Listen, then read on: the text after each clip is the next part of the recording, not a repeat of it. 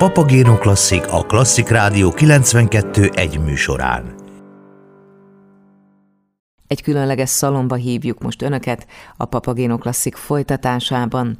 A Wine and Violin hegedű készítők szalonja, amely Faragó Tököli Márton hegedű készítő kezdeményezésére jött létre, idén szeptember 4-én és 5-én imád tizedik alkalommal várja látogatóit a Fonó Budai Zeneházban. A hangszerkiállításon évről évre 10-12 hegedű készítő mester mutatja be új hangszerét, amelyeket meg lehet szólaltatni, kézbe lehet venni, emellett személyes kapcsolat alakulhat ki a készítőkkel, miközben a kiállító borászok nedűit kóstolgatjuk. Ezen a fórumon készítő és művész találkozhat, eszmecserét folytathat, de az eseményt sok laikus érdeklődő zeneszerető is látogatja.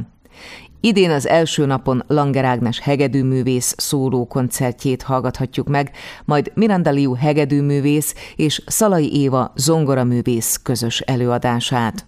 A második napon a Somogyi vonós négyes lép fel a kiállítás keretében, megszólaltatva a készítők hangszereit. A rendezvény házigazdája Tóth Endre zenetörténész a koncert alatt bemutatja az új hangszerek készítőit. Faragó Tököli Mártonnal a Wine and Violin hegedű készítők szalonja alapítójával többek között arról is beszélgettünk, hogy nem csak a művésznek, de a hangszerkészítőnek is nagyon bensőséges érzelmi kapcsolódása van a hegedűhöz, amelynek megszületésénél végig jelen van. Beszélgetésünket egy Yehudi Menuhin idézettel kezdtük. Ha Isten, mint mondják, a maga képére teremtette az embert, akkor bízvást állíthatjuk, hogy az ember saját képére alkotta a hegedűt, helyesebben a nő képére, mert a hegedű gyönyörű istennő. Hát a hegedű már úgy kezdi a, az akusztikai életét, hogy már van mögötte egy történet, az építésének a története, és utána ugye a megszületésének a, a története. Számítunk arra azért, hogy egy hegedű több száz éven keresztül él és működik, több mindent átél, több mindenki kezébe, több mindent megtapasztal, ez az idézet tökéletesen elmondja azt, hogy, hogy mi is mit érzünk, csak rá kell nézni a hegedű formájára. Nekünk a fával lévő kommunikációnk azt sokan spirituálisabb szintre is tudja vinni, mert ugye kommunikálni a fával az kommunikálni a természettel, ami kommunikálni az Istentel jelent.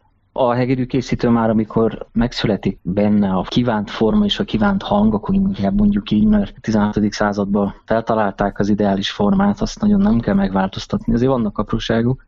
Amikor megszületik, az agyába megfogan a hegedű, amit el fog készíteni, akkor az alapanyaggal kerül egy olyan kapcsolatba elsősorban ugye a kiválasztásával, ahol elkezdődik az a történet. Későbbiekben, hogyha létrejön egy kapcsolat a zenészel, vevővel feltételezzük azt, hogy a hangszer, a vonos hangszer tulajdonosával, akkor létrejön egy ilyen gyönyörű háromszög, egy olyan harmónia, ami azt jelenti, hogy a hegedűkészítő kapcsolatban áll idáig is, és áll később is majd a hangszere a famunkával. A zenésznek kénytelen állandó kapcsolatban lenni a hangszerrel, egyik legfontosabb szerszámával ha be akarjuk zárni ezt a kört, akkor kénytelen a hegedű, a hegedűs a hegedű készítővel is a kommunikálni, ezért van ez a kiállítás úgy megtartva, ahogy megtartva, nem csak, hogy a párhuzamot akarjuk bemutatni a kiállításon a bor készítés és a hegedű készítés közt, hanem meg akarjuk erősíteni ezt a kapcsot, ami a hegedű készítő és a zenész között létre kell, hogy jöjjön.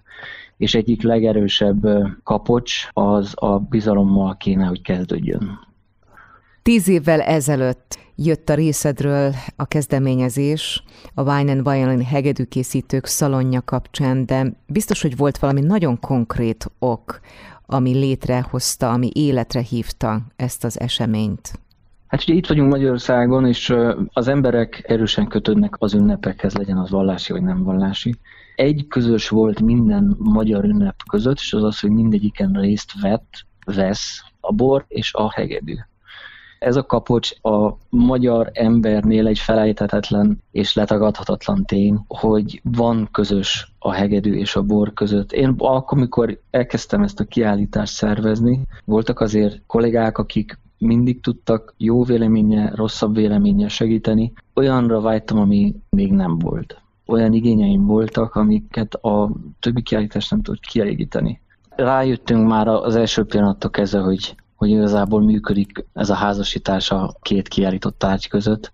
Sokkal erősebben rá vannak hangolva. Nem csak a kollégák, hanem a zenész társadalom itt Magyarországon is számít arra, hogy nem történik nagy baj, jövőre ugyanúgy megtalálja, visszakerül a tavaszi időpontjára ez a kiállítás, és most is, és akkor is szeretettel várunk mindenkit.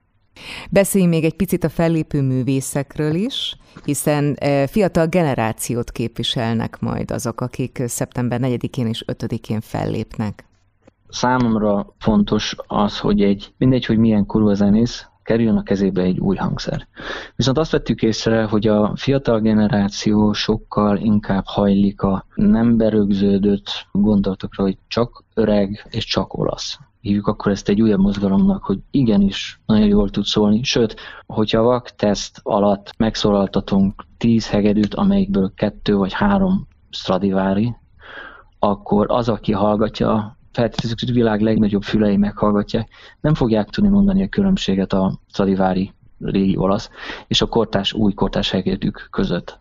Viszont az a fontos, és hangsúlyt kell arra tegyek, hogy ugye jó is említette ezt, hogy a fiatalok, szerint véleményem szerint egy fiatal hegedűművészhez inkább egy fiatal, friss, új hangszer illik, mert hogyha a valódi ényét akarja a zenész képviselni, az csak is egy új hangszerrel fogja tudni. Ugye a hegedű az nem felejt. Hogyha 200 éves a hangszer, egy jó öreg hangszerről van szó, abban már beleívódott az összes volt tulajdonosának a lelke személyisége, játszási módja. Viszont ezen a hangszeren, ezen a tiszta palettán, ezen a fehér vászonon az a fiatal hegedűművész az úgy alkot, és annyit, és amilyet ő szeretne. És a valódi ényét fogja majd a hangszer képviselni.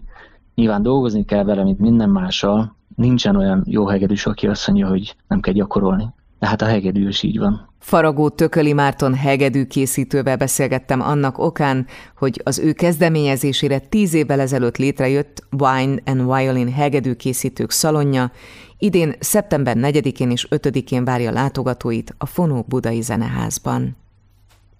Kedves hallgatóink, hamarosan folytatódik Papagéno Klasszik című műsorunk augusztus 28-ai adása a második órával. Benne először arról hallhatnak, hogy még idén megnyithatja kapuit az Eszterházi Péter és Gitta könyvtár. Várjuk vissza Önöket a legfrissebb hírek után.